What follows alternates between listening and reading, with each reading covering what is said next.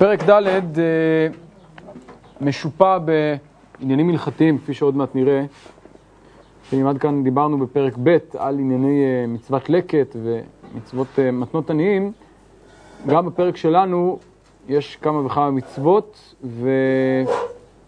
והמצוות הללו מאוד מעניינות בהופעה שלנו, בפרשה שלנו, כפי שעוד מעט נראה, שונות מהמצוות, בניגוד למצוות לקט, שדווקא ההתאמה שלה למצווה של התורה מאוד בולטת. הבעיה, כפי שנראה, המרכזית אצלנו היא הפער שבין מצוות התורה, או כפי שהן מנוסחות בתורה, לבין הביצוע שלהן בפרשה שלנו, וזה אחד הדברים המרכזיים שנעסוק בו בשיעור. טוב, בואו נתחיל מהשיעור הקודם, נחזור רגע לשיעור הקודם. בשיעור הקודם דיברנו על המפגש בין בועז לבין רות בגורן, שבסופו של דבר אומר בועז לרות, כל אשר תאמרי אעשה לך. ובאמת בפרק שלנו, היוזם המרכזי בפרק, האיש שעוד מעט נראה, ממש עומד במרכז הפרק, שמפעיל את כל הפרק, את כל העניינים בפרק, הוא בועז, והוא כאן לוקח אחריות וממש אה, אה, אה, עושה כאן את כל, ה, את כל מה שצריך בשביל להביא לגאול. אנחנו נתחיל לקרוא את הפרק, ואני, לפני שאני אתחיל לומר עוד הערה אחת, שקשורה למבנה של המגילה, דיברנו על זה בשיעור שעבר, אני רוצה לחזור על זה שוב, דיברנו על כך שלמגילה יש ארבעה חלקים, ארבע אה, תמונות, או ארבעה אה, אה, נושאים עיקריים, אה, שהם פחות או יותר חופפים לחלוקת הפרקים. על הקשר בין פרק ב' לפרק ג' דיברנו בשיעור שעבר. ראינו שפרק ב' מתאר את המפגש בין רות לבועז באור יום בשדה, וראינו שהפרק הבא, פרק ג', מתאר את המפגש הלילי בגורן, גם בין רות לבועז. וראינו שיש כמה וכמה הקבלות בין שתי הפגישות הללו, כן, הפריסת החסות של, אה, בהתחלה בועז, רק במובן הכלכלי, נותן לה ואומר, השם, אה, שלם השם פועלך, אשר באת לחסות תחת כנפיו, ואילו פרק ג' מתרגמת את זה רות לאחריותו של בועז לקחת אה, חסות עליה ולפרוס את כנפיו עליה, ועוד ועוד כמה וכמה הקבלות בין שתי הפרשיות הללו, בין החסד הראשון לחסד האחרון שמזכיר אה, בועז, אה, ועוד כהנה וכהנה, כלומר אלה בעצם שני הפרקים ש... מתמקדים בענייני החסד של רות ושל בועז, פרקים ב' ג', ואילו פרק ד', כפי שעוד מעט נראה, מקביל בצורה די בולטת לפרק א', ולכן כשנלמד אותו ננסה לחשוב מעבר לפירוש של כל נושא ונושא בפרק, לחשוב גם על הזיקה שלו לפרק ד', וכפי שנראה זה נותן לנו את המהלך השלם של המגילה. אחרי ההקדמה הזאת בואו נחזור לפרק שלנו, לא, לא נסיים היום את כולו, אבל את חלקו הראשון. ובועז עלה השער וישב שם, והנה הגואל עובר אשר דיבר בועז, ויאמר סורה שבה פה פלוני אלמוני ויסר וישב. ויקח עשרה אנשים מזקני העיר ויאמר שבו פה וישבו. ויאמר לגואל חלקת השדה אשר לאבינו, לאחינו לאלימלך מכרה נעמי שבה משדה מואב. ואני אמרתי אגלה אוזנך לאמור קנה נגד היושבים ונגד זקני עמי אם תגאל גאל ואם לא יגאל אגידה לי ואדע כי אין זולתך לגאול ואנוכי אחריך ויאמר אנוכי אגאל ויאמר בועז, ביום קנותך השדה מיד נעמי ומאת רות המואביה יש את המת, קנית להקים שם המת על נחלתו. ויאמר הגוי לא אוכל לגאול לי פן אשחית את נחלתי. גאל אליך אתה את גאולתי כי לא אוכל לגאול. וזאת לפנים בישראל על הגאולה ועל התמורה לקיים כל דבר, שלף איש נעלו ונתן לרעהו, וזאת התעודה בישראל. ויאמר הגוי לבועז, קנה לך וישלוף נעלו, ויאמר בועז לזקנים, וכל העם, עדים אתם היום כי קניתי את כל אשר לאלימלך ואת כל אשר לחיליון ומחלון מיד נעמי וגם את רות המואביה אשת מחלון קניתי לי לאישה להקים שם המת על נחלתו ולא יכרת שם המת מעם אחיו ומשאר מקומו עדים אתם היום. ואמרו כל העם אשר בשער והזקנים עדים ייתן אדוני את האישה הבאה אל ביתך, ביתך כרחל וכלאה אשר בנו שתיהם את בית ישראל ועשה חיל באפרתה וקרשם בבית לחם. ויהי ביתך כבית פרץ אשר ילדת אמר לי יהודה מן הזרע אשר ייתן אדוני לך מן הנערה הזאת ויקח בועז את רות, נעצור רגע כאן. נמשיך את זה בשלב הבא. כן, כל התיאור שקראנו כרגע, היכן הוא מתרחש, מהו הרקע לתיאור הזה? בית. מה? בית דין, שער העיר, נכון? כל הסיפור הזה מתרחש בשער העיר, בית לחם, וכל האופי של התיאור הזה, איזה אופי הוא נושא? כן, כל ה... דו-שיח, כל העניינים כאן בפרק, מה שקראנו לפחות עד עכשיו, אנחנו ממש נמצאים כאן בבית משפט, כן, מונחים משפטיים, מעשים משפטיים, עדים, הצהרות כאלה ואחרות, אנחנו ממש נמצאים כאן בבית משפט, נכון? כפי שנראה, ולכן, כפי שאמרתי קודם, העניין המשפטי כאן והמצוות שנמצאות כאן הן מאוד בולטות בחלק הזה. נחזור להתחלה של הפרק.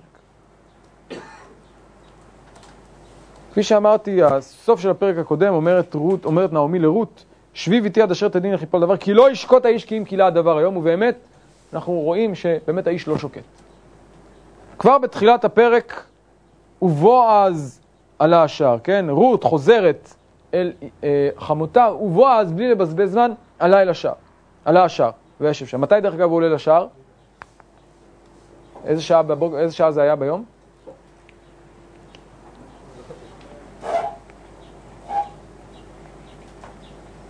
לא כתוב, נכון? אבל אפשר לנחש. מתי זה היה? בבוקר די מוקדם, כן, שימו לב. למה הוא בא מוקדם? מה, מה, מה... הוא הולך לתפוס את הגואל, כן? אז הוא, כולם יוצאים הרי בבוקר, לאן כולם יוצאים? הולכים לעבודה. בועז משכים קום, ראינו כאן שהם יוצאים, בטרם יכיר איש את רעהו, והולך לשער, והוא רוצה לתפוס בדיוק את מי שצריך שלא יברח לו על הבוקר, אז כולם יוצאים לעבודה, ודבר ראשון, בועז רואה אה, אה, אה, אה, את הגואל, כן, צריך להגיד מה זה השער, מה התפקיד של השער. השער הוא מקום, בין השער, כמובן גם השער, מקום היציאה והכניסה, אבל זה גם מקום המשפט, כן? אה, יושבים בשער, זה, הנה אה, לשער, שער משפט, השער הוא מקום המשפט, מקום הדין, מקום שבו יש אספות ציבוריות, ולכן אין מקום מתאים מזה לתוכנית של בועז, כפי שנראה עוד מעט. זה המקום שבו הוא רוצה עכשיו להקים ערכאה משפטית בשביל לפעול בנושא שחשוב לו. אז ראשית הוא מגיע, עולה לשער ויושב שם. וכפי שאמרנו, יושב זה לא רק יושב פיזית, אלא יושב בשער פירושו של דבר בעמדה של שופט. מתיישב כשופט בשער. שלב ראשון, שלב שני, והנה הגואל עובר, אשר דיבר בו אז כן, לתומו הוא יוצא, כנראה רוצה לצאת החוצה לעבודת יומו, ויאמר, סור השווה פה פלוני אלמוני. ועשר וישב. ויקח עשרה אנשים מזקני ישראל, מזקני העיר, ויאמר, שבו פה, וישב. כאן אנחנו יכולים לראות כאן את ה... אה, את, אה, את האופי החזק של בועז, כן, הוא אה, פוקד פקודות וכולם ככה נשמעים לדבריו. בועז כאן הוא איש מאוד מאוד אסרטיבי, מאוד יוזם. סור ישבה פה, אין בעיה, שר יושב בלי לדבר. בואו לפה, שבו, יושבים. כולם מצייתים לפקודותיו של בועז. בועז כאן מניע את כל העניינים. ואז הוא מתחיל את הדיון. עכשיו, בשביל הגואל אנחנו מבינים למה הוא צריך את הגואל. בשביל הדיון. בשביל מה הוא צריך עשרה אנשים? מי הם עשרה האנשים האלה? מזקני העיר. זה בעצם הפורום המשפטי שבו עושה את החליצה, נכון? את החליצה, מה שזה יהיה בדיוק. את ה, אה, אה, את כל הפעולה המשפטית כאן, דרך אגב, אה, זה לא רק פעולה, יש לנו כמה פעולות משפטיות מקבילות, יש לנו גם את הקניין, גם את הייבום, כמה דברים שהולכים ביחד, כמובן במעשה אחד, אבל והעברת הזכות מהגואל אל, אה, אה, אל בועז. כל הדברים האלה ביחד נעשים בפורום של עשרה, מעין אה, בית דין כזה קדום, מזקני העיר, כן, מהשופטים, מהאנשים החשובים. ומה קורה בפועל? מתחיל את הדיון. שימו לב, מי מנהל את הדיון כאן? בועז. בועז עושה את הכל. בועז מנהל, מקים את הפורום, מזמין את האנשים וגם מתחיל לדון. ואז הוא פותח ואומר, כן, סליחה, לפני זה צריך להעיר הערה מעניינת. סור השוואה פה פלוני אלמוני, הניסוח הזה פלוני אלמוני אנחנו מכירים אותו, אבל הוא די נדיר. למה סור השוואה פה סתם? למה צריך להגיד סור השוואה פה פלוני אלמוני? אז אתם מכירים את המדרש, חז"ל אומרים לנו, מה? מה זה פלוני אלמוני? או, יש כאן אולי רמז, ואנחנו יודעים שהשמות במגילת רות הם דברים, הם, הם אה, בעלי משמעות מיוחדת. בכל התנ"ך, אבל במגילת רות בפרט. ובפרק ד' בפרט. מדוע? כי בפרק ד' הנושא של השם הוא העניין המרכזי של הפרק, הקמת השם. על רקע זה, השמטת שמו של אותו אדם וקריאה פלוני אלמוני, יש כאן רמז להמשך, כפי שעוד מעט נראה, לשאלת השם שהוא יקים או לא יקים אה, אה, לקרוב שלו. אוקיי, אה, נמשיך הלאה. רגע, אולי נקרא את זה... אה, אה,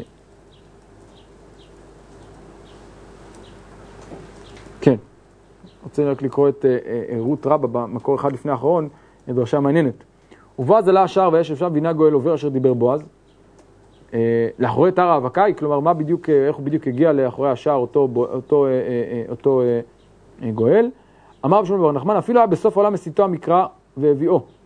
שלא אותו הצדיק יושב ומצטער בתוך יישובו. אמר רבי ברכיה כך דרשו שני גדולי עולם, רבי אליעזר רבי יהושע. רבי אליעזר אומר, בועז עשה את שלו, ורות עשתה את שלה, ונעמי עשתה את שלה. אמר הקדוש ברוך הוא עליי לעשות את שלי. כלומר, יש כאן, כפי שנראה, איזושהי דינמיקה ככה, כביכול הכל הולך למישרין בפרק הזה, אבל ממה הכל נובע? בסופו של דבר, היוזמה. היה יוזמה אנושית לכל אורך הפרק. בהתחלה של בועז, של אה, אה, אה, רות, נעמי ובועז, עכשיו, אומר הקדוש ברוך הוא, עכשיו אני, תפקידי כאן לעשות את אה, חלקי, כפי שעוד מעט נראה גם אה, בהמשך. כן. לא, זה לא הקדמה, זה עיקר השיעור. רגע, חכה, חכה. עכשיו אנחנו מגיעים לעניין. כל זה היה הקדמה. השיעור זה, זה הייבום זה העיקר. טוב, אנחנו מגיעים.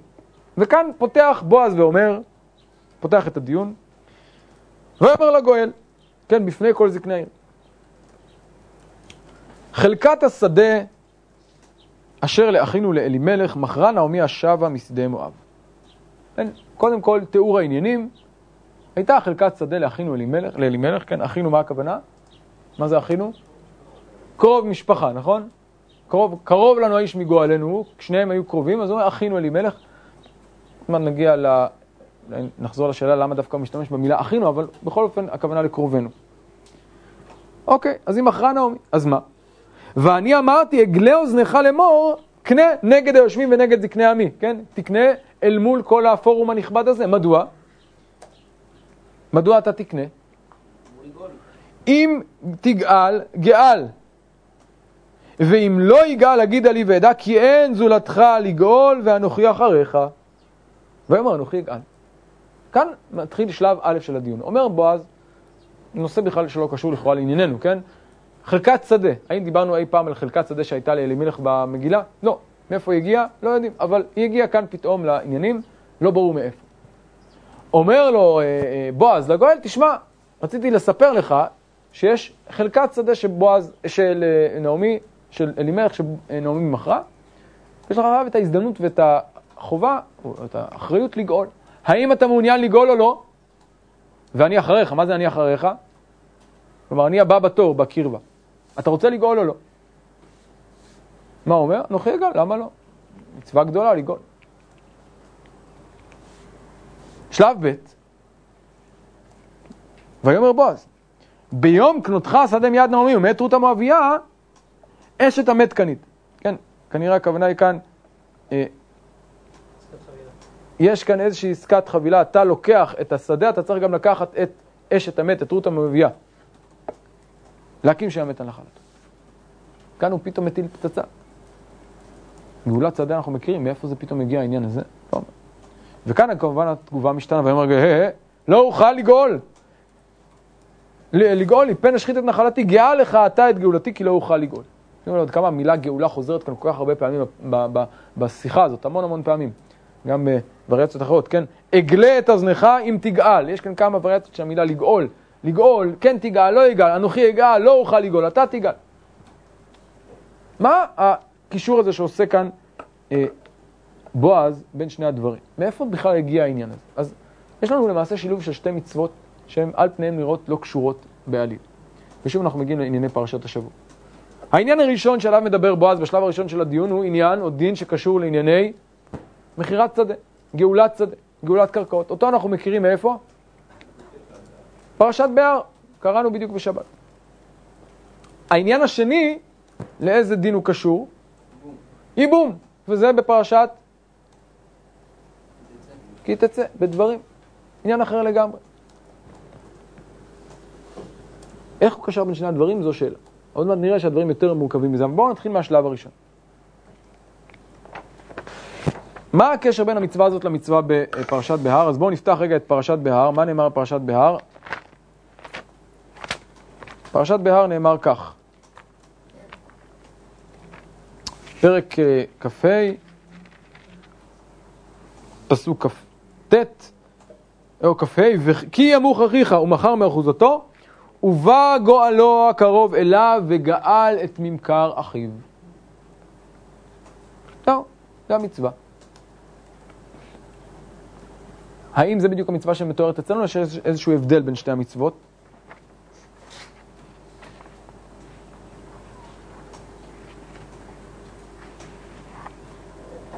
אם יש כאן איזה עיקרון נוסף שמצטרף כאן אצלנו בפרשה לגאולה הזאת, במגילת רות? הוא מת. מה? הוא מת. לא, אבל כאן זה נעמי, בסדר, זה נעמי אשתו, נכון? אבל יש כאן עוד עיקרון שאומר עניין הקדימות, נכון? זה לא מופיע בפרשת בהר בצורה מפורשת. כן, אבל לא כתוב כאן שיש כאילו איזה, איזה עניין של קדימות. ובא גואלו הקרוב אליו. אבל זה לא, לא, אין כאן איזה עניין של אה, קרוב קרוב קודם. לא נאמר לפחות בפירוש. אומר הרמב"ן, תראו במקור הראשון שיש לכם בדף, אשר יגאל מן הלווים, לא ניכנס כרגע לנושא, איך בדיוק הוא לומד את זה, רבותינו אמרו שהכתוב מדבר בלוי שקנה מלוי, ולפי דבריהם נראה לי בפירוש הפסוק, כי היה לפנים בישראל, כשצריך אדם למכור צדהו, שיבוא הקודם בירושתו ויקנה אותה. והוא הנקרא גאולה. שנאמר, קנה לך את צדי אשר בענתות, כי לך משפט הגאולה לקנות. מה זה משפט הגאולה לקנות, לפי זה ב, ב, גם בסיפור של חנמאל? אתה הקרוב הראשון שצריך לקנות, כלומר, אתה בדרגת קרבה הראשונה. וכן מפורש שם בעניין בועז, ובעניין בועז, אותו דבר, כלומר, יש איזשהו אה, אה, תהליך של אה, אה, קדמה, אה, של אה, דין קדימה. ונראה בעיניי שהיו דנים לו דין קדימה כאשר הנהיגו לנו רבותינו בדינא בר מצרא והיו קונים מן הגואל הראשון בקניין סודר כמו שעשה בועז. כן? שזה דבר שנראה אותו עוד מעט. אז יש לנו דין שאומנם מופיע בתורה, אבל נוסף כאן עוד דין שלא הכרנו אותו, ורמב"ן אומר לנו, היה לפנים בישראל כך, ואפשר אולי לדייק את זה מהפסוקים. אז זה יחסית דבר פשוט וקל, של התורה לא אומרת את כל הדברים בפירוש, וחלק מהדברים הם תורה שבעל פה ולא נאמרים. אבל כפי שנראה הדבר הזה הולך ומתעצם בשלב הבא. כן. דווקא בהמשך של פרק כ"ה ויקרא, אנחנו כן רואים איזשהו סוג של קדימות, כן? של העבד של... עוד דודו בן דודו יגלנו. כן, בדיוק, שעוד דודו בן דודו יגלנו. נגיע לזה עוד מעט, נכון? אבל זה לגבי קניין עבד. למרות שגם שם לא כתוב בדיוק... שהכוונה היא, כמו שיש קדימות בגאולה של עבד, ככה יש גם קדימות בגאולה של קרקעות. זה הגיוני. זה הגיוני, אבל זה לא כתוב, אבל אני מסכים. עוד מעט נראה שהרמב"ן גם יגיד את זה. כמובן, מה נקודת המוצא של הקדימה הזאת? מאיפה זה, הרמב"ן רומז לזה. מה ההנחה שעומדת ביסוד הדבר הזה, הטענה הזאת של הקדימה? הוא אומר, כן, יש כאן, קודם בירושתו. מי שהוא יותר קרוב מבחינת ירושה, יש לו גם איזושהי אחריות אה, לקנות קודם, לגאול קודם. מה? יש איזה רווח מזה? אה, הרווח הוא לא רווח אה, במובן הכלכלי, הוא רווח במובן המשפחתי, שהשדה לא, לא, לא אה, נגרט מהנחלה של השבט או של המשפחה. מה הייתה הסיטואציה? אדם מכר את הקרקע בגלל שהוא... מכר את הקרקע כי הוא עני, כי המוכרח הרי זה בדיוק הסיפור, נעמי חוזרת, אין לה כסף, אין לה זה, לא יכולה לעשות שום דבר, מוכרת את השדה. אין לה מי שיעבד את השדה, היא מוכרת אותו כדי שתוכל להתפרנס. אין לה ברירה. מה עושה הגואל? הגואל גואל את השדה, ו... מש... למה זה חשוב לגאול אותה? כדי שהיא תישאר בגבולות השבט, בגבולות המשפחה, כן? ולא תיסוב נחלה ממטה למטה, אנחנו יודעים שזה עיקרון מאוד חשוב בתורה, שהנחלות יישארו, כן? איש בנחלת אבותיו ידבקו בני ישראל.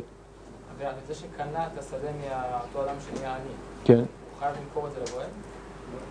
אה, בשלב מסוים כן. כן, יש, זה יש, כן, כן, יש, יש, אז אני אומר, יש, אה, אה, אה, אה, אני כבר לא זוכר אה, כמה זמן, יש פרק זמן מסוים ש, אה, אה, שניתן לו שבו הוא יכול לגאול, שבו הוא חייב לתת לגואל לגאול. אני לא זוכר בדיוק כמה. כתוב, אני חושב שזה זה מופיע לדעתי במשניות בערכין. נכון? תבדקו רגע. תמיד יש כאן-. לא, זה לא רק, בתי הרחומה זה משהו, זה גאולה של האדם עצמו. יש עלי יובל. בתי הרחומה זה עניין אחר, זה של האדם עצמו. אנחנו מדברים כאן על משהו אחר.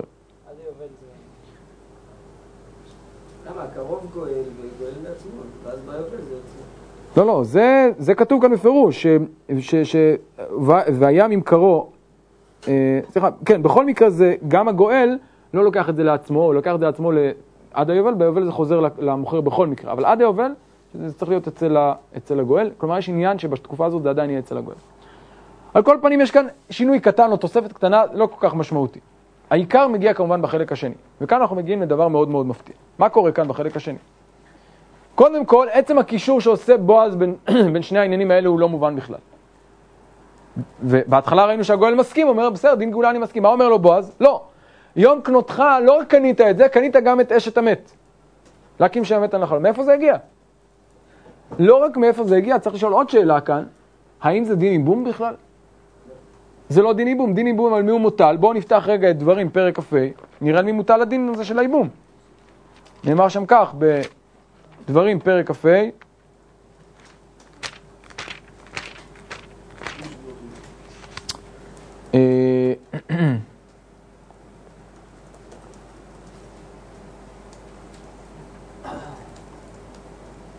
שנייה אחת, אני רק רוצה... אה,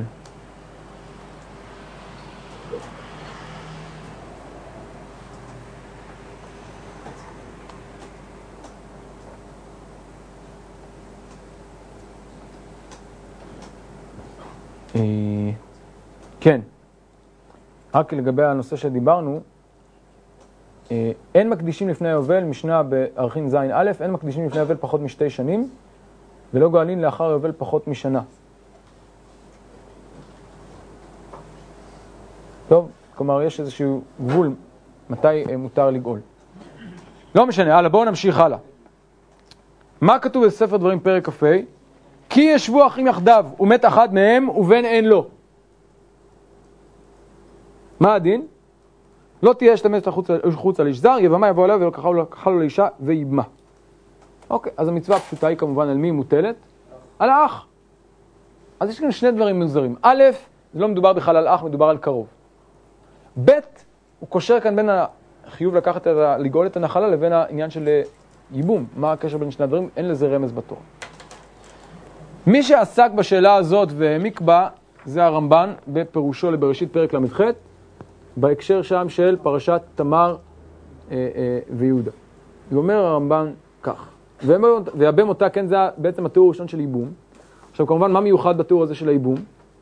גם לא אח. לא, זה כן אח. בהתחלה, זה אח, יהודה, עוד מעט נראה, אבל זה, בעיקרון זה אח. מה שמיוחד בתיאור הזה, זה תיאור של קיום הייבום מתי? לפני מתן תורה, זה דבר יוצא דופן. אין לנו כמעט תיאורים של קיום מצוות לפני מתן תורה. מה, איזה מצוות יש לנו בספר בראשית? ברית מילה, אגיד אנשי מחלוקת, האם זה באמת בראשית או לא, אבל ברית מילה, מה? עוד פעם? מה? פורבו. כן, זה משהו טבעי, כאילו, זה לא... זה גם לכל האנושות, לא... אז אוקיי. אוקיי. מצוות ייבום, דבר מאוד מיוחד. מופיע שם בספר בראשית, בפרק ל"ח, זה כל הסיפור של הפרק הזה סביב הנושא של הייבום. אומר, אומר הרמב"ן, ובן אותם והקם זרע לאחיך, הבן יקרא על שם המת, לשון ראשי. ואין זה אמת. כי במצוות התורה נאמר גם כן, ויקום על שם אחיו המת ולא ימחה שמו בישראל, מישראל, ואין היבב מצווה לקרוא לבנו כשם אחיו המת. כלומר, זה לא במובן המילולי של לקרוא, לקרוא שם, אלא במובן רחב יותר. מה הכוונה? ואמר בבועז, וגם את רות המואביה, אשת מחלון קניתי לי לאישה, להקים שם המת על נחלתו, ולא יקרא את שם המת מאימך וכולי. ותקראנו אותו עובד ולא מחלון, כן? לא קוראים לבן שנולד להם מחלון על שם האבא המת, אלא קוראים לו עובד. כלומר, לקרוא על שם אין הכוונה מילולית בשמו של אותו אדם, אלא הוא, עוד מעט נראה, הוא כביכול אמור להיות מעין ממלא מקומו. ועוד, שאמר, וידע עודן כי לא לא יהיה הזר. ומה ראה אשר תבוא אליו עד, שישחית, עד כי ישחית זרעו מפניה, אם יקרא שם בנו כשם אחי באמת. זה כל הסיפור, לקרוא לשם, אז הוא לא יבחר את השם, השם כבר נקבע מראש. זה כל הסיפור, זה לא עניין גדול. בשביל זה הוא שיחט ארצה, בשביל זה הוא לא רוצה לתת זרע, מה הסיפור? לקרוא שם? זה לא סיפור גדול. ורוב בני אדם מתאבים לעשות כן, יש הרבה אנשים שרוצים לקרוא על שם אחיו המת, זה לא בשביל זה, יש הרבה אנשים שמת להם אח, והם קוראים לבן על שם האח המת. זה לא איזה משהו כל כך גדול. ולא אמר כתוב ויאמר אונן, אבל אמר וידע אונן, כי לא לא יהיה עזר. כי ידיעה ברורה הייתה לו בזה שלא יהיה לו עזר. אבל העניין סוד גדול מסודות התורה בתולדות האדם. וניכרו לעיני הרואים אשר נתן להם השם עיניים לראות ואוזניים לשמוע. כן, מה הרמב"ן רומז כאן שיש פה איזה משהו שהוא אה, לא אה, מובן לכל אחד, זה סוד, מי שיש לו עיניים לראות ואוזניים לשמוע, כן, לא לכולנו יש. מי שיש, הכוונה מי שמבין נסתרות. והיו החכמים הקדמונים קודם התורה יודעים כי יש תועלת גדולה בייבום האח. והוא הראוי להיות קודם בו, ואחריו הקרוב במשפחה. שימו לב, אומר הרמב"ן, קודם התורה, חידוש מפתיע, גם היה ייבום, אבל מה היה דין הייבום לפני מתן תורה? כל הקרוב. כי כל שאירו הקרוב לו ממשפחתו אשר הוא יורש נחלה יגיע ממנו תועלת. אומר הרמב"ן יותר מזה, איזה קרוב? הקרוב שהוא יורש נחלה. יש קשר בין ירושה לבין ייבום. והיו נוהגים לישא אשת המת האח, לישא אשת המת האח או האב או הקרוב מן המשפחה. כן, למה אומר לנו האב? מה הוא מסביר בזה? יהודה. מה פתאום היא רוצה ללכת, מי, מה קשור יהודה לסיפור של ייבום? זה לא, לא חלק מהעניין, מדובר על אח, מה פתאום אב? לא, נהגו שגם אב. ולא ידענו אם היה מנהג קדמון לפני יהודה. כלומר, אנחנו לא יודעים עד כמה זה היה קדום, אבל זה בהחלט, לפחות בימי יהודה, ובראשית רבה אמרו כי יהודה התחיל במצוות ייבום תחילה. על כל פנים זו מצווה שקדמה למתן תורה, זה דבר מאוד מעניין. כי כאשר קיבל הסוד מאבותיו, נזדרז להקים אותו. זה מצווה שקדמה למתן תורה כמו כמה מצוות, והראשון שקיים אותה, לפחות שידוע לנו, זה יהודה. אבל היא לא רק קדמה למתן תורה, היא גם הייתה שונה מהמצווה של מתן תורה. במה היא הייתה שונה? כל הקרוב.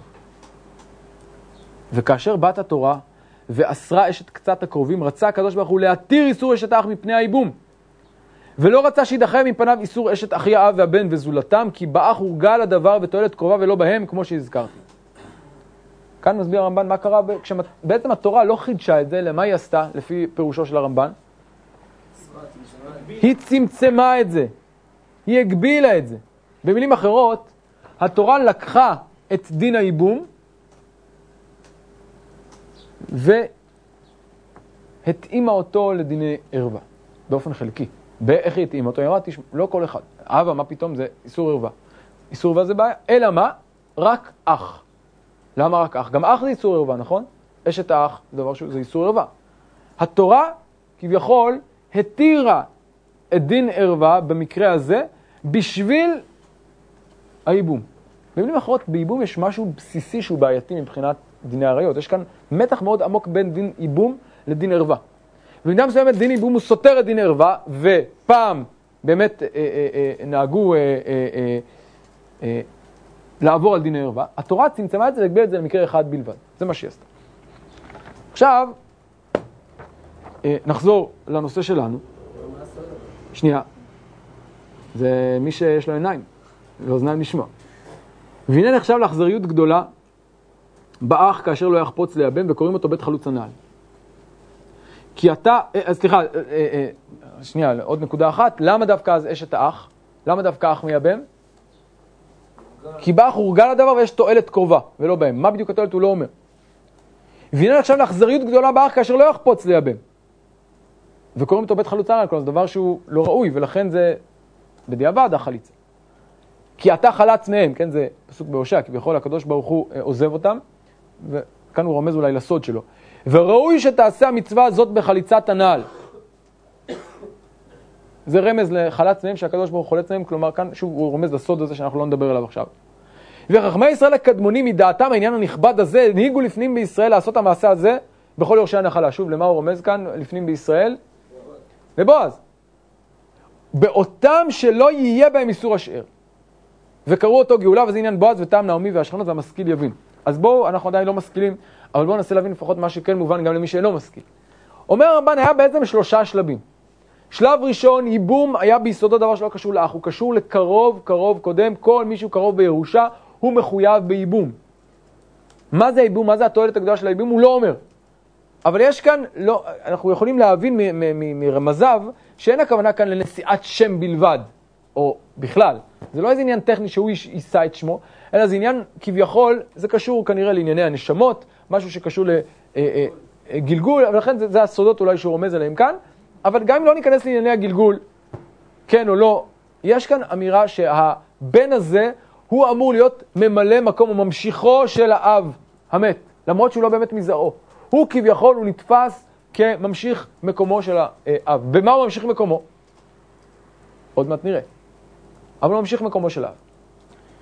זה היה פעם כולל את כולם, את כל הקרובים. התורה צמצמה את זה מדין הירוק, כלומר יש מתח, אמרתי, בין ערווה לבין זה. אבל מה קרה בשלב השלישי? חכמי ישראל הקדמונים, כלומר אחרי מתן תורה, נכון, התורה צמצמה את זה רק לאשת אח, אבל התפיסה הקדומה, שזה עדיין שייך בכולם, נשארה גם כאן. וגם אם אין אח, מתו שני האחים, עדיין יש אפשרות לקיים את הייבום. כיצד? באמצעות שאירים רחוקים יותר. ש... כמובן, בתנאי שאין בהם איסור. ואז למה התורה לא דיברה, דיברה רק על אחים ולא על קרובים אחרים? זה החידוש. החידוש של התורה הוא שאפילו באחים שיש בהם איסור ערווה, מותר ייבום. אבל אם אין איסור ערווה בכלל, למה צריך להגיד את זה? פשיטה שמותר וראוי ורצוי. אבל התורה לא צריכה להגיד את זה, כי אין כאן עניין של להתיר.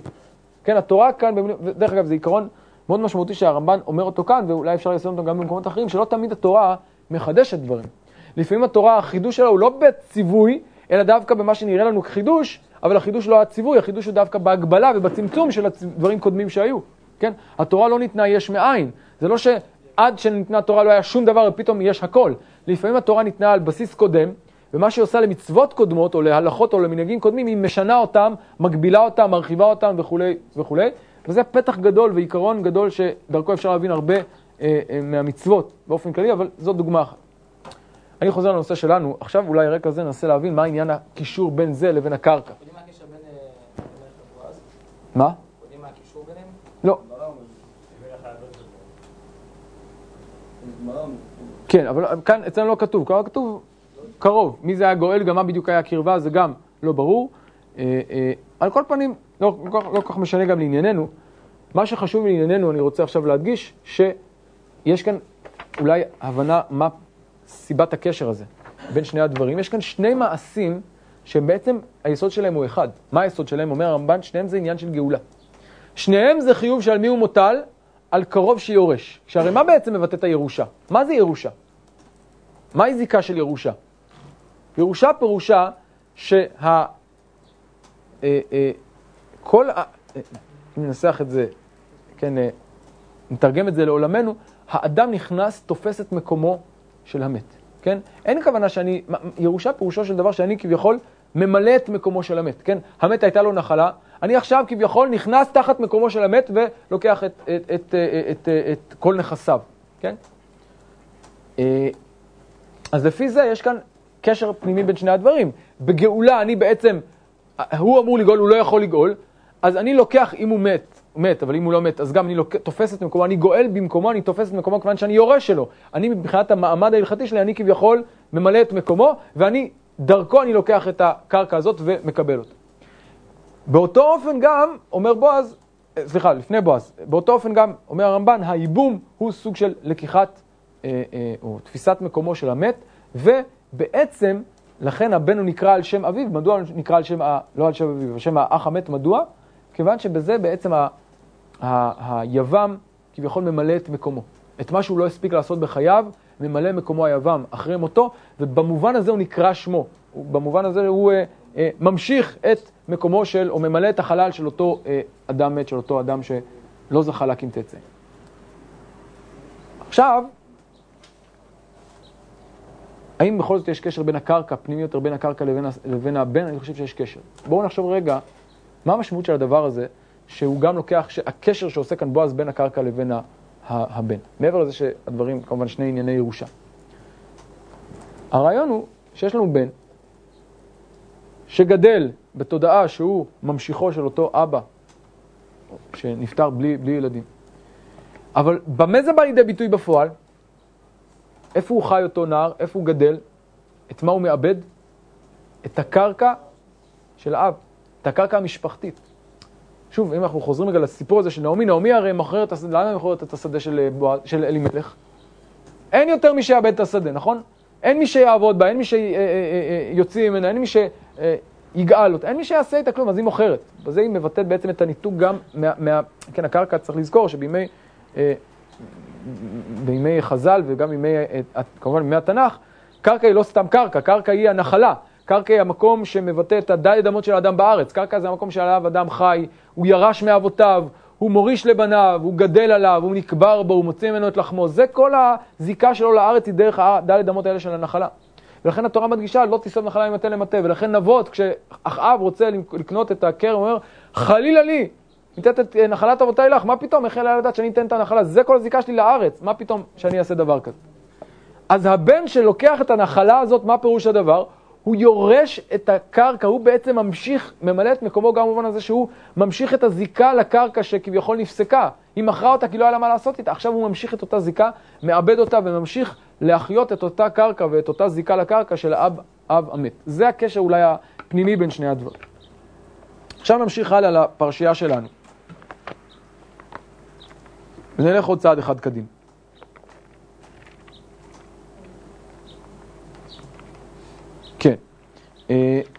אז אומר הגואל, כמובן ברגע שמדובר על, אה, על לשאת אישה זה כבר סיפור יותר מורכב, לא אוכל לגאול פן אשחית, לגאול לי פן אשחית את נחלתי, מה זה בדיוק אשחית את נחלתי, האם הכוונה, יש כאלה שאומרים, חז"ל אומרים, יש מהפרשים שאומרים שהוא היה נשוי, יש, אה, והוא לא רוצה שיהיה מריבה בבית, שתי נשים, יש פירושים אה, אחרים, על כל פנים הוא לא מעוניין, וכאן קורה דבר מעניין, וזאת לפנים בישראל על הגאולה ועל התמורה לקיים כל דבר, שלף איש נעלו ונתן לרעהו וזאת התעודה בישראל. אפשר רק לשים כן. לשים לב שהוא מתייחס לרות, לאישה, במובן של נחלה. הגואל. איפה, רגע, השאלה היא, מה זה פן אשחית את נחלתי? האם נחלתי זה כינוי אה, המשפחה? למשפחה, או שזה כינוי לנחלה שלו, שהוא פתאום חוזר לנחלה, אומר, רגע, רגע, בעצם, אני, בעצם, אתה יודע מה? הוא רצה הוא רצה לקחת לא, את הקרקע. אז זה השאלה, האם הוא אומר, מה זה נחלתי? האם הנחלה, פירושו של דבר, אה, אה, אה, הנחלה במובן הפשוט, או, כלומר, אפשרות אחת שנחלה כאן זה האישה. ואז הוא אומר, אני לא רוצה אה, לקחת אישה אחרת, כי זה אני אפגע באישה שלי. זה אפשרות אחת. אפשרות שנייה, שפתאום אומר, אתה יודע מה? בעצם אני לא רוצה את השדה. אמרתי קודם שאני רוצה לגאול את השדה, כשאני חושב על זה שוב, אולי לא. אולי עדיף שלא. כי אני אשחית את נחלתי. בעקבות זה שפתאום נכנסת למשוואה גם אה, רות. לא נעים להגיד שלא רוצה את רות, אז הוא אומר, לא רוצה להשחית את נחלתי. כמובן, יש עוד כל מיני פירושים, שאני לא רוצה גם להכניס אה, אה, לביתי אישה שהיא מואבייה, שזה כביכול, כן, כך אומר המדרש בהמשך. אה, אה, אה, אה, הראשונים לא מתו על ידי שנטלו אותה, ואני הולך ליטול אותה. לט אנא מערב זרעיתי, אין אנא מערב פסולת בבני, וכולי וכולי. כלומר, אני לא מעוניין באישה, אז זה עניין של נחלה במובן, במובן של אישה, אולי זה נחלה במובן באמת של נחלה פשוטה, והוא, והוא פשוט חוזר בו מהסכמתו הקודמת. על כל פנים, כאן מגיעה פעולה מאוד אה, מעניינת, שליפת נעל. מה זה השליפת נעל הזאת? לקיים כל דבר, כך אומרת המגילה. לקיים כל דבר. באמת חז"ל לומדים מכאן דיני קניין, אה, גם קניין סודר, גם קניין חליפין, יש כאן כמה, כמה דברים שלומדים מכאן, תראו בגמרא מסכת בבא מציע, לא ניכנס כרגע לפרטים של העניין הזה. אה, במה קונין, רב אמר בכליו של קונה, דניחא לקונה דלוי מקנה קונה, כיחד דליגמר וליגנה, לוי אמר בכליו של מקנה. ואז יש לנו אה, אה, מחלוקת תנאים כתנאי, וזאת לפנים בישראל על הגואל ועל תמורה לקיים כל דבר שלף ישנעלו ונתן לרעהו, גאולה זו מכירה, וכן הוא אומר לא ייגאל, תמורה זו חליפין, לקיים כל דבר שלף ישנעלו ונתן לרעהו. כן, אז זה בעצם דיני קניינים. מי נתן למי? בועז נתן לגואל, רבי יהודה אומר גואל נתן לבועז. וכאן כמובן שואלים את השאלה, כליו של קונה כליו של מקנה, זאת, ה, זאת המחלוקת, כן? אז יש כאן, שימו לב, איזשהו אה, דו-משמעות בשאלה מי, מי קיים את ה... מי, מי שלף את הנעל, כי כתוב וישלוף נעלו. מי זה הישלוף? או הגואל או בועז? לא ברור. אה, אה, למרות שהנושא האחרון בפסוק ד', בפסוק ח' זה הגואל, אז יותר סביר אולי שזה הגואל. אה, אבן עזרא, תראו בפסוק ח', במקור כאן, אחד המקורות כאן אומר כך, בועז שלף נעלו ונתן אותו לגואל, והנה זה כאשר אמרו חכמינו ז"ל חליפין. והטעם שקבלת זה הנעל, אומר מה המשמעות? זה איזשהו סמל. קבלת זה הנעל, ונת... זה הנעל ונתת תחתיו גאולתך. וטעם נעל בעבור שהוא נמצא תמיד. למה דווקא נעל? אומר אבן עזרא, זה משהו מאוד מאוד מצוי, כמו קניין סודר. למה קניין סודר? כי זה משהו מצוי, לכולם יש סודר. היום עושים את זה עם עט, נכון? ב... הכי מצוי, מה? היום עט הכי מצוי, לכן בדרך כלל עושים קניין סודר עם עט. טוב, אה, כן, בדרך כלל, ב- ב- אה, אה, בדרך כלל המקום היחיד שאנחנו נפגשים בזה זה בחתונות, לא במקומות אחרים, אבל זה קניין סודר. מה? מכירת חמץ גם. אה, גם היום, היום זה כבר לא צריך גם מכירת חמץ. אה, מה? הייתי גם בלולב פעם. בלולב? אה. אה, אוקיי, כמה שיותר מעשה זה. אוקיי, על כל פנים, למה דווקא נעל אומר אבן עזרא? נמצא תמיד, מצוי, תמיד אתה יכול להוציא נעל. ולא, אז אומר, יש עוד דברים מצויים, כמו מה? חלוק או מכנסיים, למה? אז למה לא עושים את זה? שלא יישאר ערום, כן? אין ברירה.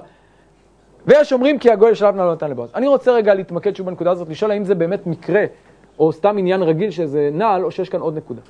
אמרנו שהפרשה הזאת מזכירה לנו את פרשת הייבום. האם בפרשת הייבום יש גם תפקיד לנעל? בוודאי, חליצה. וזה בדיוק אותו מעשה. מה קורה בפרשת הייבום? גם יש לנו חליצה של נעל. מי חולץ דרך אגב את הנעל? האישה חולצת לגואל, או למי שראוי להיות היבם את הנעל, וזה, ואולי כאן צריך להגיד, אולי מכאן ראיה שמי חולץ? או מי שלף את הנעל לפי זה? בועז, לא בועז, סליחה, אה, אה, אה, הגואל שלף. כי הרי מה מבטאת, אם אנחנו חוזרים רגע לדיני חליצה, מה מבטאת החליצה לפי זה? אני חוזר רגע לרעיון שאמרתי קודם, שהגואל הוא זה שנכנס, היוון הוא זה שנכנס לתוך, כביכול לתוך תפקידו של האדם שמת. לתוך הנעליים. הדימוי הזה של לתוך הנעליים הוא לא מקרי. דרך אגב, אנחנו, יש לנו עדויות קדומות גם מ, אה, מעולמות אחרים באותה תקופה, שלהיכנס לנעליים זה היה דימוי, זה היה ביטוי באמת של לקחת את מקומו של אדם. זו התפיסה של קניין. ולכן גם כאן אולי, גם בחליצה ואולי גם כאן, בשני המקרים האלה לא מקרה הוא שיש לנו כאן חליצה של נעל. מה מבטאת חליצת הנעל? לא סתם קניין, זה גם קניין, אבל יש משהו ספציפי כאן שיותר יותר אה, משמעותי. זה לא סתם העברת חפץ, זה הכניסה או יציאה לתוך עולמו של הזולת. ברגע שאני כביכול בנעליו של הזולת, אני יורש את כל מה שהוא קיבל, את כל מה ששייך לו, אם זה הבן, אם זה הנחלה, הכל אני יורש, כי אני עכשיו נכנס לנעליו. אבל כשאני שולף את הנעל, מה אני בעצם אומר? אני חולץ את הנעל, מה אני אומר? אני לא מעוניין. הרי זה הביטוי הסמלי לזה שהוא לא רוצה לבנות את בית אחיו. נכון? אז הוא לא רוצה, אז הוא חולץ. אותו דבר כאן אולי, שליפת הנעל היא מסמלת כאן גם את העברת האחריות. אני לא מעוניין לקחת את האחריות, לא מעוניין להיכנס לנעליו, לא מעוניין לקבל את האחריות על האדם המת הזה. על כל פנים, זה מה שקורה כאן, וישלוף נעלו, ויאמר בועז לזקנים וכל העם, עדים אתם היום כי קניתי את כל אשר לאלימלך ואת כל אשר לחינון ומחלון מיד נעמי, כן הוא העביר לו את הנעל ובזה הוא בעצם ביטא את העברת האחריות. מה? הגואל. נכון, הוא לא מוכר את השדה, הוא מוכר את האחריות. לפי הפירוש שלנו, הוא מוכר את האחריות או את הזכות לגאול. אני עד עכשיו הייתי בנעליו של הקונה, של המת. עכשיו, כשאני, הרי אני הייתי הגואל שלו, אומר הגואל, עכשיו אני מעביר לך. הרי זה, שימו לב, הוא אומר, לא אוכל לגאול, גאל לך אתה את גאולתי. שימו לב ללשון, הוא אומר, אני לא יכול, הגאולה היא גאולה שלי, היא אחריות שלי, אני מעביר לך את גאולתי. איך הוא מסמן את העברת הגאולה? מעביר לו את הנעל. שולף את נעלו ומעביר לו. אני מעביר לך את זכות הגאולה, את חובת הגאולה אולי, את אחריות הגאולה. אוקיי, בואו נמשיך לשלב הבא. אז בועז אומר, ביום בועז הזקנים וכל העמדים אתם היום כי קניתי את כל אשר לאלמלך וכולי וכולי. וגם את רות המואביה אשת מחלון קניתי לי לאישה להקים שם המת על נחלתו ולא ייקרא את שם המת מאם אחיו. כן? המת יישאר, זכרו יהיה קיים באמצעות, בזכות, בזכות הבן שממשיך את פעולו, ממשיך את, ה, את, את, את, את, את, את, את החיים באותה פיסת קרקע שהייתה שייכת לאותו אדם. עדים אתם היום. ואומרו כל העם, מה? למי הוא אומר? מהגואל.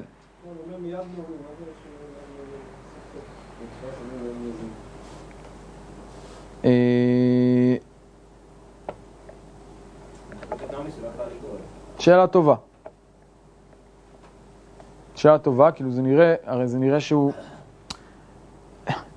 אני, אני, טוב, הרי אומר לו בהתחלה קודם, קנה לך, נכון? הוא אומר לו, קנה לך.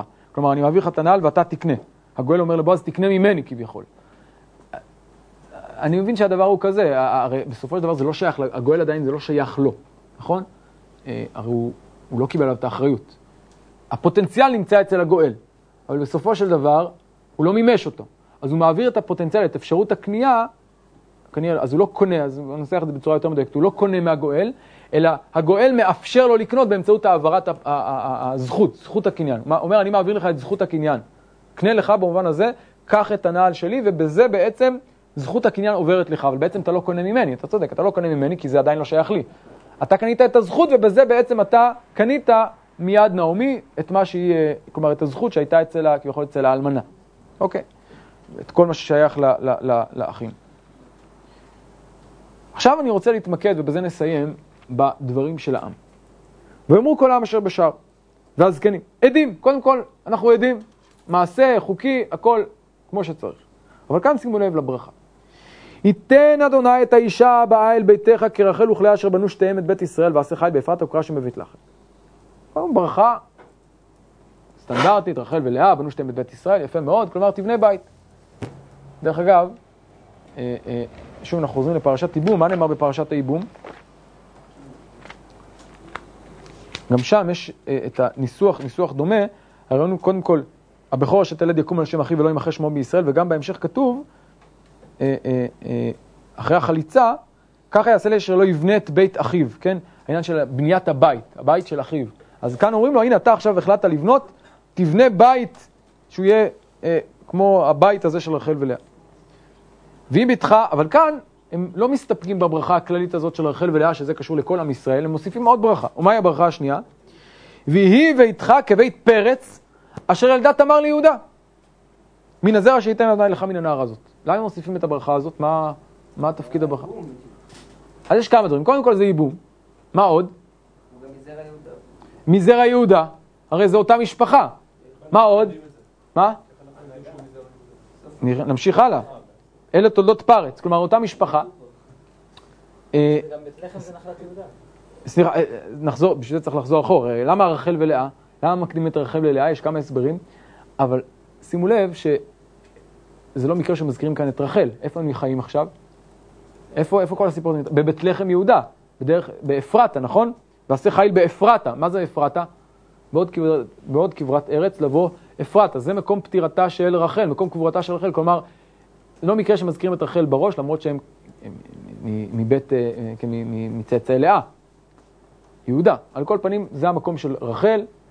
אה, מזכירים כאן את רחל, ראשונה זה דבר ראשון, אבל גם מזכירים את פרץ ואת תמר ויהודה. למה? כי הם מצאצאי, מצאצאי פרץ. אבל לא רק מצאצאי פרץ זה דבר ראשון, כלומר זה ברכה מסורתית משפחתית.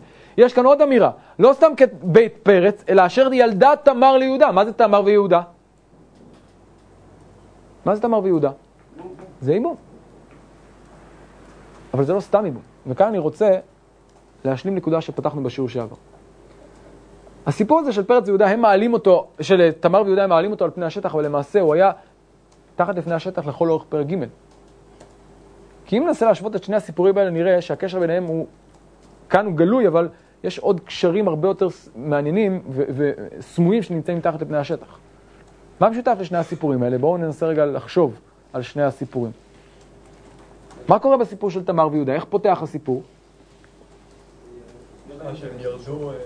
קודם כל, אה, וירד איש הדולמי, זה מעניין. קודם כל הוא מתחתן עם אישה, כן, בת איש כנעני, נכון? הוא שמו שוע, זה בעיה אחת. כמה נולדים, כמה בנים נולדים לו? שלושה. כמה בנים מתים? שניים, נכון? סיפור דומה, שני בנים מתים. מה קורה אחרי ששני הבנים מתים? האישה, מה רוצה לעשות? לייבם. אלא מה, יש בעיה, קודם כל אחרי הבן הראשון היא רוצה לייבם, אבל הבן לא מסכים לייבם, כן? מה זה מזכיר לנו? גם כאן הגואל לא מסכים לייבם. מה היא עושה בסופו של דבר בשביל לייבם? מה תמר עושה כדי אה, בסופו של דבר להשיג את הייבום הזה?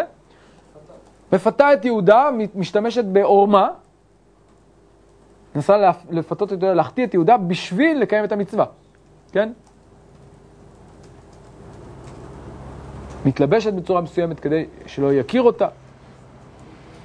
ובסופו של דבר מקימה זרע מיהודה באמצעות הפיתוי הזה. במילים אחרות, הסיפור של הייבום הראשון שאנחנו מוצאים הוא סיפור בעייתי מאוד. קודם כל, אדם שלא מוכן לעשות את זה, אנחנו מבינים למה, אה, אה, אמר לנו הרמב"ן, מדוע. כי הוא לא מעוניין, לא רק שעניין של שם, הוא לא, כביכול הוא מוותר, הבן הוא כבר לא שייך לו, הבן הוא כביכול ממלא מקום אחיו המת, הוא לא מעוניין בזה, הוא מעוניין שהבן יהיה שייך לו. לא מעוניין להקים זרע לאחיו. אבל גם יהודה לא מעוניין מסיבות אחרות, הוא פוחד שגם אה, אה, הבן ימות וכולי, לא מעוניין ששלה, אה, פוחד שגם הוא ימות, פן ימות גם הוא כאחיו, הוא לא מעוניין. הוא לא לוקח אחריות, במילים אחרות, בשני הסיפורים הגבר לא לוקח אחריות, אז מה קורה כדי שהוא ייקח אחריות, מה עושה האישה? מכריחה אותו לקחת אחריות ביוזמה ובתעוזה גדולה. אז זה הקשר בין שני הסיפורים. כן. אולי גם הפחד של יהודה, ש- ש- ש- שלה לא ימות, הוא גם כדי לא להשחית את נחלתו. דרך אגב, אם דיברנו על להשחית, המילה להשחית מופיעה בשני הסיפורים, נכון? זאת הטענה, זה הטענה שמעלה כאן הגואל, פן אשחית את נחלתי, וזה גם מה שנאמר על אה, אונן, ושיחת ארצה לבלתי נתון זרע לאחיו, הוא לא מוכן לתת משלו, הוא לא מוכן לאפשר, להקים, כלומר מזרעו משלו, את הבן המת, את האח המת שנפטר, בלי בן. יש כאן קשר מאוד מעניין.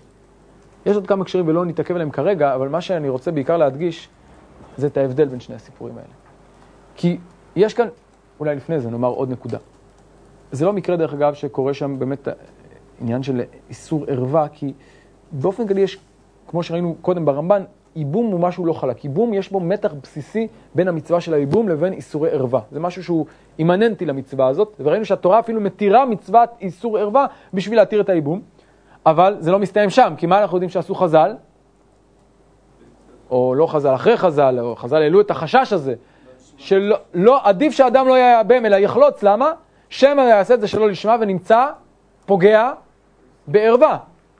פוגע בערווה, כי בעצם אשת אח זה איסור, כלומר זה מותר רק במקום מצווה, אם חלילה אתה לא חושב לשם מצווה, אתה עושה את זה לשם הנאתך, אתה חלילה פוגע כאן באיסור, כלומר הגבול כאן הוא מאוד מאוד דק בין איסור ערווה לבין מצוות ייבום, ולכן זה דבר מאוד מאוד מסוכן. אנחנו מוצאים את ה, שוב את חציית הגבול הזה אצל תמר ויהודה, איך היא חוצה את הגבול, עוברת על איסור ומתחפשת לזונה כדי להשיג את הייבום הזה, אבל יש כאן משהו מאוד בעייתי באופן פנימי בנושא הזה של הייבום. על רקע זה נחזור לסיפור שלנו, ועכשיו אני רוצה לחזור לסיפור של הלילה בגורן. ראינו שהלילה בגורן הוא בעצם יוזמה של נעמי, שהייתי אומר, נעמי כאן יש לה את הסיפור של הסבתא רבא, כן? כמו שתמר בזמנו פיתתה את יהודה, יש לה דגם, אומרת, כמו שהיא בנתה את בית ישראל באמצעות המעשה הזה, שכנראה היה מוכר, כולם יודעים, כולם אולי רומזים לזה. כך גם רות, אין ברירה, האיש, הגבר, לא לוק... הגואל לא לוקח אחריות, אז צריך להכריח אותו, לפתות אותה כדי שייקח אחריות. מצווה באה בעבירה. בסדר, מה לעשות? לפעמים מצווה באה בעבירה. כמו שקרה אצל תמר ויהודה. בסוף יגיד צדקה ממני. מה החידוש של תמר ו... של רות ובועז? החידוש הוא שיש כאן שינוי ברגע האחרון. ברגע האחרון, בניגוד לתוכנית שיהיה כאן בדיוק מה שקרה אצל תמר ויהודה, שיהודה יתפתה ויבוא אליה, ואז בסוף זה באמת יהיה לא לשמה. מה שקורה כאן, שברגע האחרון זה נעצר. ברגע האחרון, בועז עוצר, ודרך אגב יש תיאורים מדרשים מאוד חזקים שמתארים איך בועז שולט ביצרו ובועז מפטפט ביצרו, והמדרשים ממש מדברים בשבחו בנקודה הזאת. אבל זה לא סתם, כי בועז הוא כאן צאצא של יהודה, אבל הוא מתקן את מעשה יהודה. יהודה עשה את זה ללא, שלא לשם שמיים. בועז עוצר ומקיים לשם שמיים. לא רק שהוא מקיים לשם שמיים, הוא לוקח אחריות. הוא אומר, אני, לילי פה הלילה, בבוקר חי השם, שכבי עד בוקר, בבוקר אני לוקח את האחריות. אני לא עושה את זה רק בשביל עצמי, להפך, אני עושה את זה רק בשביל הגאולה, בשביל האחריות שאני לוקח על קרוב משפחה שלי שנפטר. אותו דבר רות, רות לא עושה את זה בשביל עצמה. בשביל מי היא עושה את זה בסופו של דבר?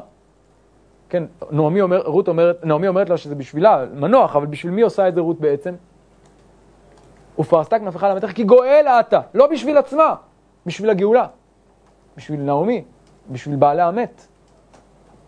בסופו של דבר, החסד הזה של שתי הדמויות הללו, בועז מצד אחד ורות מצד שני, עוצמת החסד היא זאת שהופכת את הסיטואציה שהייתה יכולה להיות אה, עבירה לשמה, מתקנת אותה, ממתקת אותה, הופכת אותה למעשה של התגברות ותיקון, שהופך להיות גאולה לשם שמיים ביום. במקום שיהיה מעשה לא ראוי בלילה, זה הופך להיות מעשה גלוי לאור יום מבורך לעיני כל הזקנים, כן? אה, אה, חז"ל אומרים שבדין היה שיקללנה, כשבועז ראה את רות בלילה, בדין היה שיקללנה, אלא נתן הקדוש ברוך הוא לבוא ועמד וברכה, ברוכה את להשם ביתי. הסיכוי היה, היה חשש שיהיה כאן קללה, שזה יהפוך לקללה, מה פתאום היא מפתה אותו? שיהיה כאן חטא, והייבום יהיה מעורב בחטא, המצווה תהיה מעורבת באיזשהו מעשה של פיתוי. בסופו של דבר, העוצמה הרוחנית של שני הצדדים, עוצמת החסד של שני הצדדים, הופכת את המעשה הזה למעשה מתוקן, למעשה ראוי, ובזה היא בעצם, אם אנחנו משווים את זה שוב לסיפור של תמר ויהודה, היא לוקחת את זה שלב אחד קדימה. אם תמר ויהודה, מה שאפיין את יהודה דווקא שהוא לא לוקח אחריות עד שמכריחים אותו, מה שמאפיין את בועז, שהוא לוקח אחריות מעצמו ומיוזמתו, ובסופו של דבר בונה את בית ישראל, ולא רק את בית ישראל, אלא את הבית שממנו יוצא, בסופו של דבר, דוד מלך ישראל. זה השלב הבא. כן, השאלות? הייתי מישהו ש... אוקיי. כן. כך עולה גם מכמה מדרשים, וכך אני חושב עולה מהפשט. בדיוק כמו שתמר עשתה ליהודה. הוא לא לוקח אחריות, אנחנו נפתה אותו כדי שככה אין ברירה. הוא לא לוקח, הוא לא עושה... בסופו של דבר היה כאן תיקון, זה העניין. התיקון של מעשה תמר ויהודה מתגלגל אה, בצאצאים, בבועז, שמתקן את מעשה יהודה, וכמובן גם ברות שמתקן את מעשה תמר. זהו, אז זה ה... אה, אני חושב... לא אמרתי, יש כמה פירושים. מה זה השחית נחלתי? יש כמה פירושים. יש פירוש אחד שאומר, בגלל שיש לי כבר אישה. יש פירוש אחר, תראה, זה מופיע לך כאן למטה, רות רבה אומר, הראשונים לא מתו אלא על ידי שנטלו אותה, ואני הולך ליטול אותה, ואז הוא אומר, לט אנא מערב זריתי, אין אנא מערב פסולת בבני. כלומר, אני לא מוכן לערב פסולת אישה מואביה. ככה הוא אומר. יש כמה פירושים מה זה השחית, על כל פנים הוא לא מוכן לקחת את האחריות מסיבות כאלה ואחרות. ובועז, למרות כל הסיבות המוצדקות, דרך אגב, מוצדקות, מואביה זה באמת לא היה מציאה גדולה, היה על זה התנגדות, ואנחנו יודעים שהיה על זה התנגדות. בועז מוכן לקחת את ה... לשלם את המחיר הזה ולקחת את האחריות בשביל לגאול ולהקים שיאמת לנחלתו. נסיים רק בנקודה אחרונה. אם פרק א', המילה המרכזית בפרק א', מה הייתה? אתם זוכרים שדיברנו על זה ככה בהרחבה, המילה שיבה, שוב. שלשוב, לא לשוב, וראינו שכל העניין הזה היה להדגיש שהן שוות בשלב מאוחר מדי ואין כבר סיכוי. היא אומרת להם, שוב נא, תחזרו לבית, אל תשובו איתי, כי השיבה שלי אין לה תקווה. אני לא, לא אוכל לתת לכם תקווה, אין סיכוי שייבנה כאן משהו חדש. אם זה המילה, זו המילה המרכזית בפרק א', הרי המילה המרכזית בפרק ד', מהי? גאולה. גאולה. וזה התיקון. אותה שיבה שהייתה נראית במבט ראשון כשיבה שאין לה תכלית, אין לה תקנה ואין לה סיכוי, מתגלית בפנינו בפרק ד' כשיבה שיש בה תיקון, שיש בה גאולה, וכל זאת בסופו של דבר בזכות היוזמה של בועז, שנובעת גם ממעשה החסד של רות. אנחנו עוד נמשיך לנקודה הזאת בשיעור הבא בעזרת השם ונשלים את החלק האחרון, את השיחה בין נעמי לבין הנשים וגם את שושלת דוד, נראה איך היא קשורה לכל העניין הזה. עד.